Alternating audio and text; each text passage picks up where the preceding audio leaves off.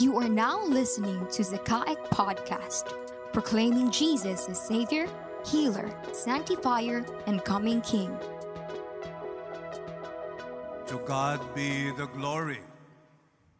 We thank God for the opportunity that He has granted to us to be able to participate in the ministries, not only here in Zamboanga City, but also in other parts of the Philippines and of the world.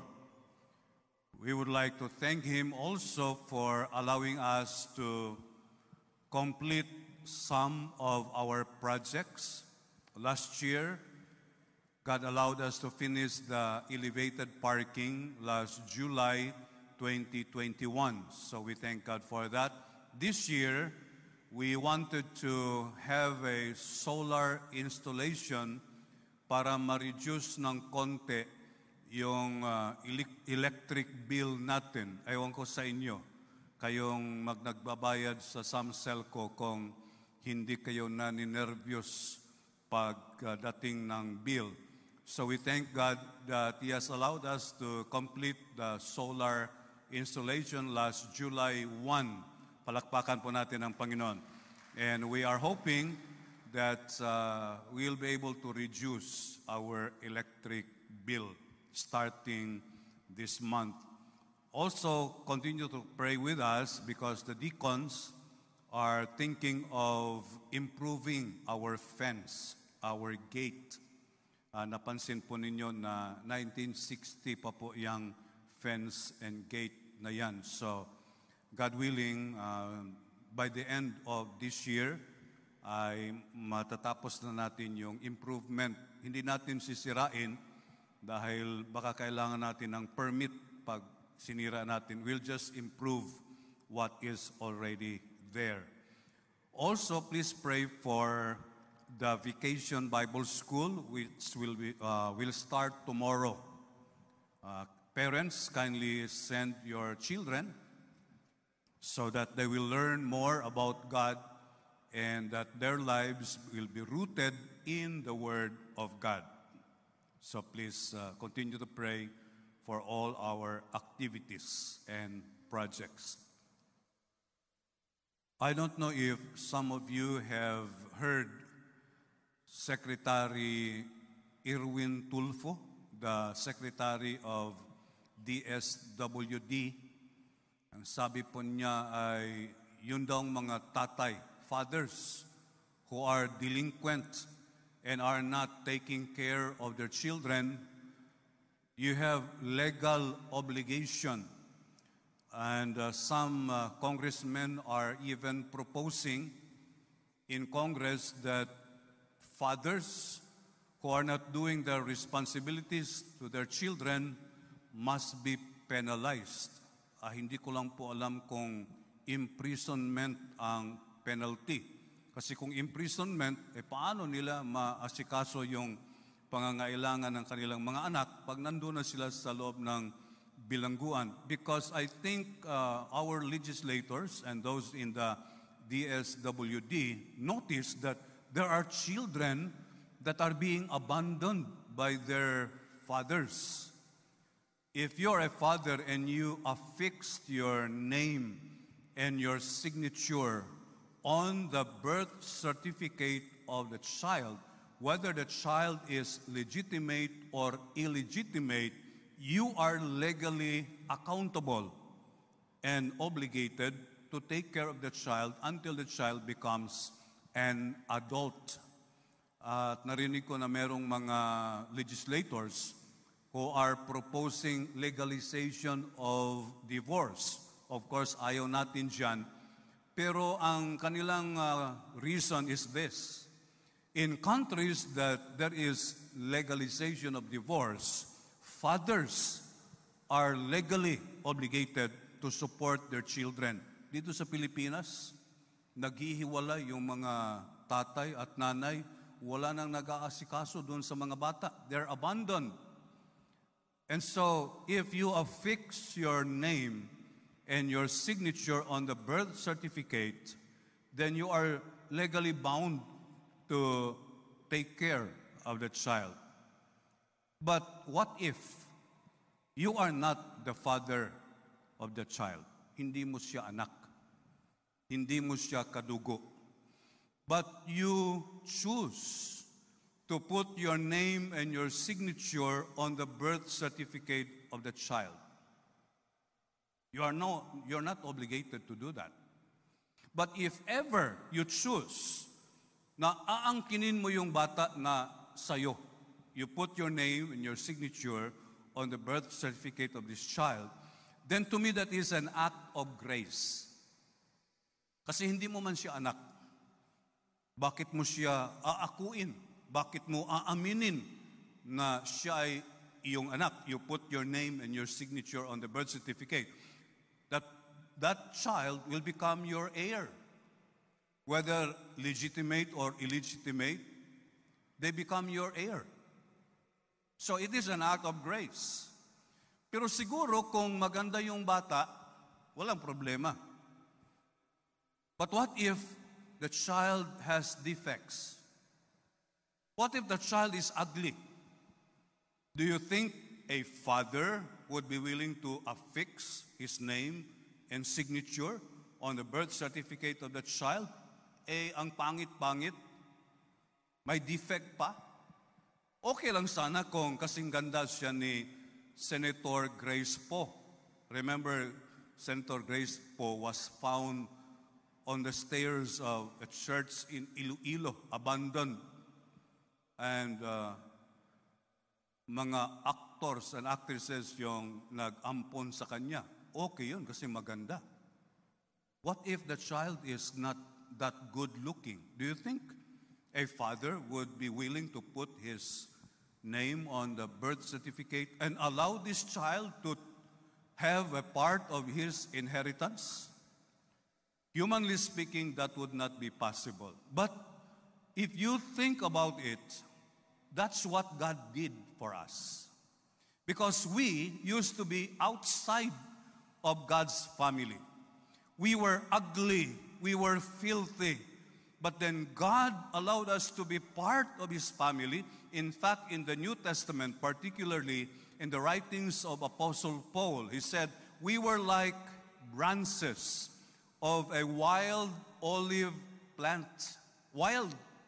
But we were grafted into the body of Jesus, the olive branch. We become the olive branch of Jesus Christ. We used to be outsiders. God placed His name in us. That's why we can call Him our Father, Jesus Christ, our brother, because of God's grace. And if you read through the New Testament, the, one of the major themes is that we used to be outsiders of the community of God's people, and now we are fellow citizens. God has placed His name in us. Perhaps some of you would ask the question, Pastor, that's in the New Testament. Meron ba sa Old Testament?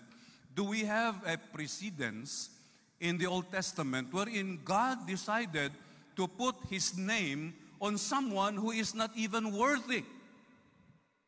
Because some people think that the God in the Old Testament is different from the God of the New Testament. Kasi sabi nila, yung God sa Old Testament parang nakakatakot. Uh, it's the law that is being emphasized. In the New Testament, it is love, it is grace. But even in the Old Testament, we see a precedence to this idea na isang outsider, isang tao na hindi karapat-dapat is being given by a name from God. And this person that we'll be talking about tonight is Jacob. For those of you who grew up in Sunday school and you have been very faithful in VBS classes, Jacob is a familiar person to you. But for the sake of those who are new, at hindi masyadong malalim yung kanilang background sa Bible, Jacob was the grandson of Abraham. Abraham is very popular, not only among Christians, among Jews, but even among Muslims. In fact, just lately, they celebrated the feast of the sacrifice. Uh, that was the time that Abraham sacrificed his son. Na hindi na natin i-discuss o i-argue kung sinong son because in our Bible it was Isaac. But to them it was Ismael. But since hindi naman natuloy yung sacrifice, wag na nating pag-awayan kung sino yung son. But Abraham is very popular among Christians, Jews, and Muslims. Abraham had a son by the name of Isaac. And Isaac had two sons. In fact, they were twins. Yung unang lumabas, ang kanyang pangalan si Iso. Uh, sa Binisaya, si Isaw. Eh, the second son is Jacob. But these twins were different from each other. Esau was a macho man. He was always out. He was a hunter. And he would bring food to his father, kaya paborito siya ni Isaac. Jacob was always in the home, kasama ng kanyang nanay na si Rebecca. And so Rebecca loved Jacob. Esau had all the physical features. He had all the advantages. He was the firstborn, and so he had the birthright. Now, the birthright is not a physical or material thing. It was a spiritual blessing. But Esau did not give value to spiritual things. Wala siyang pakialam. But Jacob wanted spiritual things so much that he was willing to do anything just to get it. One day, while Esau was out hunting, wala siyang nakuha. He came home empty, gutom, pagod. Nakita niya si Jacob was cooking stew, naglulugaw. And Esau said, Jacob, please give me some of what you are cooking because I'm dying. And Jacob said, No, I will not give it to you. Sige na, mamamatay ako pag hindi mo ako bigyan.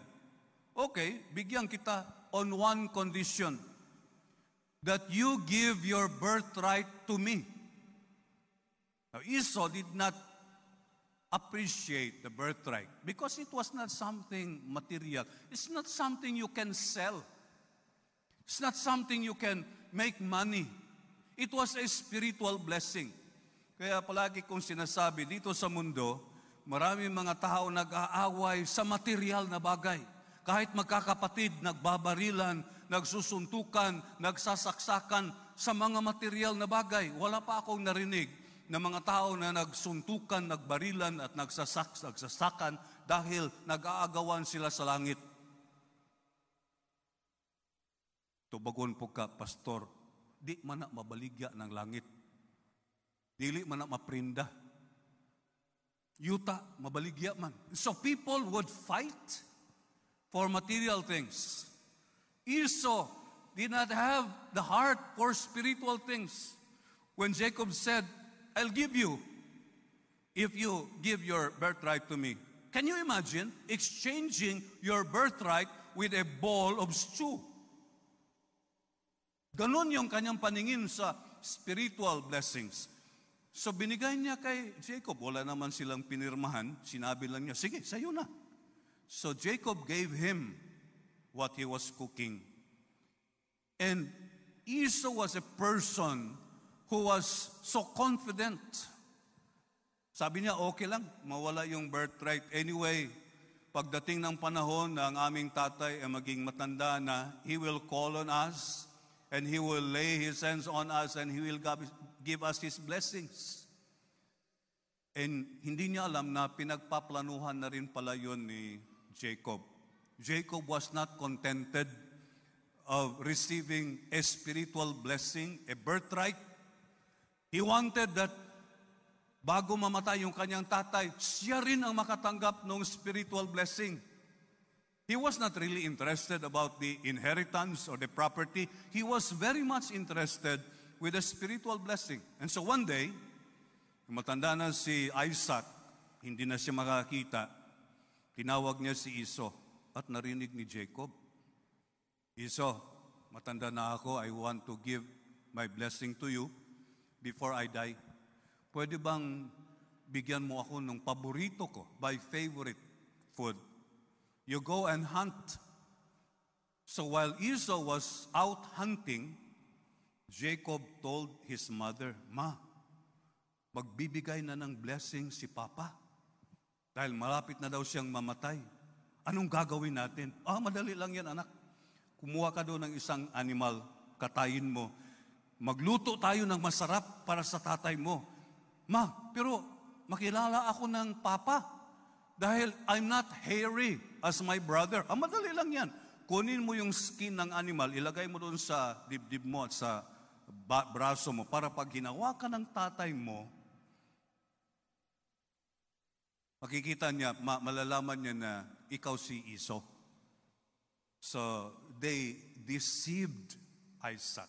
Now, the meaning of the word Jacob, the name of the meaning of the name Jacob is a deceiver, a supplanter, a person who manipulates things for his own advantage. So, yun na nga, nagluto sila at dinala na ni Jacob, pa, nandito na yung order niyo po. Parang ang boses ay hindi man kay Iso, parang kay Jacob man. Halika nga, halika nga anak. Hawakan nga kita. Oh, nung hinawakan siya, yung nahawakan yun mang skin ng animal. Hairy. Ah, si Iso. Thank you, anak. And Isaac ate of the food that Jacob brought to him, thinking that it was Esau who brought the food. And then he blessed Jacob. When Esau knew about it, when he knew that his younger brother and his mother conspired to deceive their father, he was furious. Galit na galit si Esau. And he wanted to kill his own brother. Kaya nung narinig ni Rebecca, yung nanay, talagang paborito na si Jacob. Sabi ni Jacob, umalis ka na, lumayas ka na, because your brother is going to kill you. And so that very moment, Jacob left and he went to his uncle in Haran, Laban. Itong si Laban, nandun siya sa Haran and he had animals with him and he had two daughters, Leah and Rachel. Pagdating ni Jacob doon, sabi niya, Uncle, dito muna ako because my brother would want to kill me. I'll just have, I want to have shelter here with you. So, na- natuwa din si Laban dahil meron siyang utusan. Sabi niya, o sige Jacob, dito ka lang. You stay with me. But while Jacob was there with his uncle, Laban, he fell in love with Rachel. So sabi niya sa kay uncle niya, Uncle, gusto kong mapangasawa si Rachel. Oh, okay. So, the deceitful mind of Laban started working. Sabi niya, sige, if you want Rachel, you can work for me for seven years. And after seven years, ibibigay ko siya sa'yo. Tuwang-tuwa naman si Jacob, yung seven years, parang seven days lang. Mabilis. And then on the seventh year, sabi ni Jacob, uh, Uncle, yung usapan natin. So there was a wedding. Ang problema lang, nung wedding, nilagyan ng veil yung babae. Hindi pala si Rachel ang binigay sa kanya, si Leah. Eh wala naman siyang gusto doon kay Leah. Ang gusto niya si Rachel, pero wala siyang magawa. Kasal na. Hindi na pwedeng bawiin. And Jacob was deceived. The moment you are a deceitful person, one of these days, aanihin mo talaga yung ipinunla mo. So he was deceived. And so he said, paano ito, uncle? Ayaw ko kay Leah. No, don't do that. She is married to you already. But I want Rachel. Oh, okay, you want Rachel? You work for another seven years for me. Ah, 14 years ang total. You know, when Jacob deceived his brother and his father, he did not realize that the consequence will be another 14 years of being deceived by his uncle and father-in-law. So when he was there, he had two wives. Hindi naman niya sinadya na magkaroon siya ng dalawang misses. It was the deceitful ways of his father-in-law and uncle. And they had children. And sabi niya sa kanyang father-in-law, Tay, how can I support my children? I've been working for you. Pagkain lang, bigay mo sa akin. Paano naman yung mga anak ko, yung pamilya ko? Dalawa pa naman yung pamilya niya. Ah, madali lang yan, anak. You continue taking care of my animals. Lahat ng mga anak, yung mga galing sa kanila, pag lumabas yun na plain, walang spot sa iyo. All the spotted ones, akin. Isa yun ang agreement nila. Ngayon, ang maraming lumabas, plain. Di maraming part yung kay Jacob. Sabi ni Laban, parang alkansi mong ko ani. Uh, Jacob, sandali lang. Baguhin naman natin. Uh, mula ngayon, lahat ng plain akin. Lahat ng spotted sa'yo. Okay, okay. Pero ang nangyari, mas maraming spotted ang lumabas. Eh, lalong yumaman si Jacob. Sabi ni Laban, alkansi ko anida. Uh, Jacob, halika. Uh, baguhin na naman natin ulit. So, Jacob was deceived several times by his father-in-law. And he said, ah, hindi ko na kaya.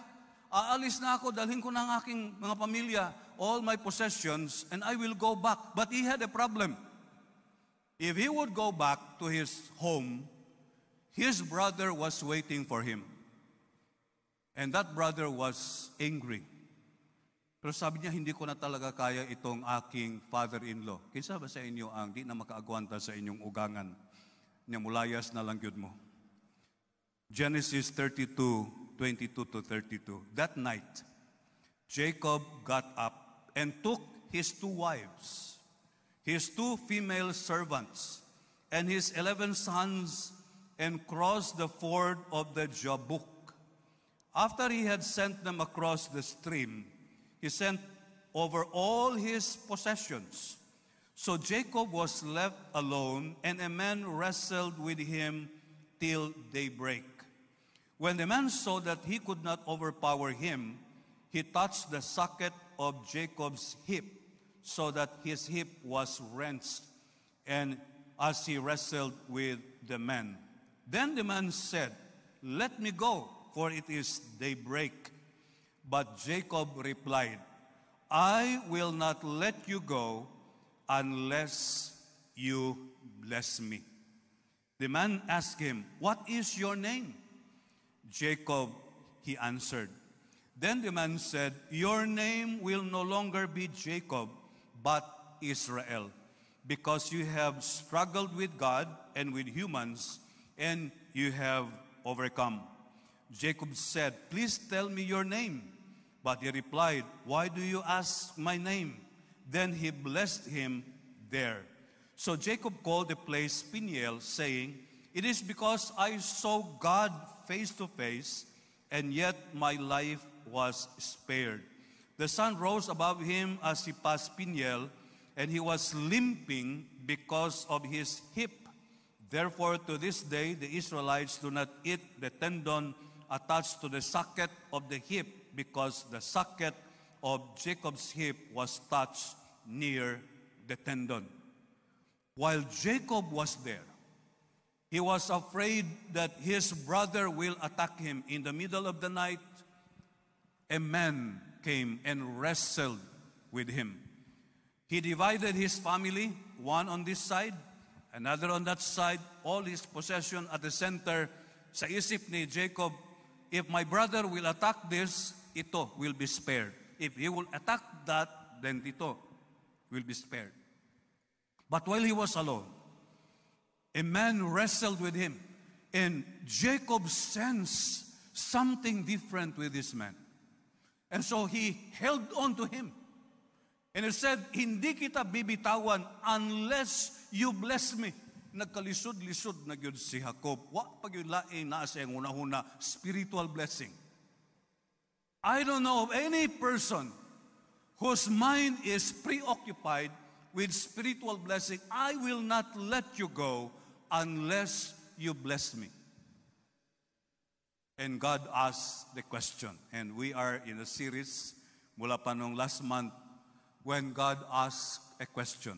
And the question of God, what is your name? Ang ibig bang sabihin, hindi kilala ng Diyos si Jacob? Ang ibig bang sabihin, God did not know his name? Of course, God knew him. But God asked him a question to give him the opportunity to be changed. Because the answer of that question is not good. The answer to that question, I am a deceiver. I am Jacob. I am a manipulator. Tikasan ko ang akong kinaiya maot. That was the answer to the question. And it was the answer to that question that was the beginning in the change of the life of Jacob. You cannot be changed unless you admit who you are. Never. Remember the story of Jesus Christ? That one day there were two people who went to the temple. One was a Pharisee, the other tax collector. The Pharisee said, Lord, salamat at mabait akong tao. I have obeyed all your commandments. I have done good things, unlike this tax collector. Tikasan man na siya ginoo. The tax collector heard what this self-righteous person was talking about.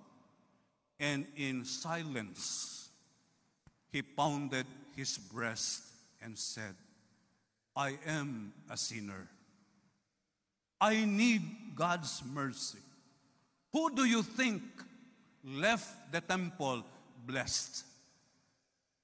It was the person who admitted who he was. When God asked the question, What is your name? It was an opportunity for Jacob to accept how rotten he was, how filthy he was. And God said, From now on, your name is no longer Jacob. Your name is Israel. El is the name of God placed in Jacob. Elohim, El Elyon, El Shaddai. The name of God is now given to Jacob. Jacob was never the same again after that encounter because God changed him. He answered the question correctly. What would be our response to God when He asked the question? Several years ago, I think four or five years ago, I was invited to a retirement party, kayong mga teachers. 60 ba ang retirement or 65? Anyway, I was uh, invited in Pagadian. Um, a friend invited me. And during the party, yung anak nila na babae, when I was in Pagadian, she was, I think, in high school. But then uh, years later, she became a medical doctor and a specialist in skin. Lumapit siya sa akin. Sabi niya, Pastor, matagal na tayong hindi nakita. Uh, sabi ko, oh, matagal na. Sabi niya, I'm now a medical doctor and I specialize on skin. Nakita niya may mole ako noon. Sabi niya, Pastor, do you want me to remove those moles from your face? I have only two answers. Either I say yes or no. If I trust her, I would say yes. If I don't trust her, nganong iintrigo man ako ang akong naong aning bataa, maot na ni daan ako ngaong, basig mamaot pa ning samot. But I said yes. Yeah, I knew her when she was young, but now she's an expert. Uh, gitangtang niya ang mole sa akong now. You know, when God asked the question, do you want to be changed? There are only two answers. Either it is yes or no. Do you want me to put my name in you? You can either say yes or no. Jacob was changed because he answered the question correctly. I am a deceiver. I am a manipulator. And God said, I will change that. From now on, you are Israel. God took someone, an outsider, someone who is not worthy of God's blessing, and gave him the best. We also are bringing the name of Jesus with us everywhere we go. The moment we have accepted him into our lives, we have the name of Jesus in us. There's an old hymn, I don't know if some of you can still remember. Take the name of Jesus with you, child of sorrow and of woe. We used to be child of the devil, but now we are given the name of God and we are taking the name of Jesus with us. The question is, do we honor him? Do we serve him? Are we worthy of the name that he has given to us? Several years ago, I used this illustration, and perhaps some of you could still remember, but for the sake of those who are new, and even for those who are with us online, I would like to use this illustration again. In 1935, Japan invaded China. Millions of Chinese died in that invasion. In fact, if you watch the latest movie of Bruce Willis, I cannot imagine the horror and the agony that the Chinese people experienced during the 10 years of Japanese occupation. Tayo sa Pilipinas, four years lang tayo occupied by Japan. And yet, we hear our grandparents talking about the atrocities, the hostilities of the Japanese. China was under Japan for 10 years. And there was one young couple. One night, pauwi sila from the market. They were passing a checkpoint. At yung mga sundalo doon sa checkpoint ay drunk, lasing. Tinawag yung couple. Ali kayo. And they were trembling. Mapit sila. And sabi ng mga Japanese soldiers, mga espiya kayo, ano? No, sir, hindi po kami mga spies. And they were beaten. Both the husband and the wife were beaten. The husband died on the spot. The woman survived. She was pregnant at the time. She had a miscarriage. Although she survived, but those who took care of her told her, You will never have another child again because of the damage that you incurred. That woman had bitterness and hatred in her heart towards the Japanese. Every time makita niya yung mga Japanese, talagang kumukuloy ang kanyang dugo, but they could not do anything because the Japanese were very powerful at the time. But in 1945, Japan was defeated when two atomic bombs were dropped, one in Nagasaki another in Hiroshima. They were forced to surrender. And it was General Douglas MacArthur who accepted the unconditional surrender of the Japanese. When Japan was defeated, they had to leave China because the Chinese were chasing them, were running after them, and many Japanese were killed. Pag inabutan ka, talagang patay ka. And this Chinese lady saw these Japanese who were fleeing. They were trying to escape. Bit, bit, bit, bit nila yung kanilang mga anak. And there was one family, yung isang anak, mga five years old, babae, naiwan. When they were running in a hurry, they left the child. And here comes thousands of Chinese pursuing them. This Chinese lady saw that if this child, pag inabutan ito, patay talaga siya. Nakalimutan niya yung kanyang bitterness and hatred for the Japanese. Napalitan ng pity on that little child. She ran, she grabbed this child, tinanggal niya yung damit dahil damit Japanese, pinalitan niya, and she went to another place where nobody knew her.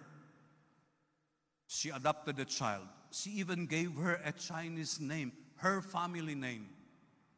And that when the child was growing up, palagi niyang sinasabi, anak, hindi ka man Chinese. Although pareho ang itsura natin, pero hindi ka Chinese. You are a Japanese. You are the child of our enemy. And they caused tremendous suffering on us. I had bitterness and hatred for your people, but when I saw you there, I grabbed you and took you into myself. Nung lumaki na yung bata, she became 25 years old, sabi niya, Nay, totoo ba na Japanese ako? So ang ibig sabihin, yung aking mga magulang nasa Japan. Would you allow me to visit them? And the Chinese woman said, okay, I'll, buy, I'll sell some of my property para magamit mo puntang Japan. So she went to Japan. 25 years old na siya at that time. She was looking for her parents, but she could not find them because I think they also died during that time. When she was in Japan, she worked. She had a very good job and a well-paying job. Marami siyang pera. Then years later, she received a letter from the Chinese woman. Ang sabi doon, Anak, I am sick and I am dying. When the Japanese lady read the letter, she cried. And she sold everything she had in Japan and went back to China and took care of that Chinese woman until she died. Because she realized that if that lady did not pick her up, she would have died a long time ago. She was an outsider. In fact, she was the child of an enemy. But this Chinese lady gave her a home, gave her a name. Jesus did more than that to us because he suffered the untold agony so that we who are filthy, we who are ugly in his sight, will be given a home, will be given a life eternal because of what Jesus Christ has done. So take the name of Jesus with you everywhere you go.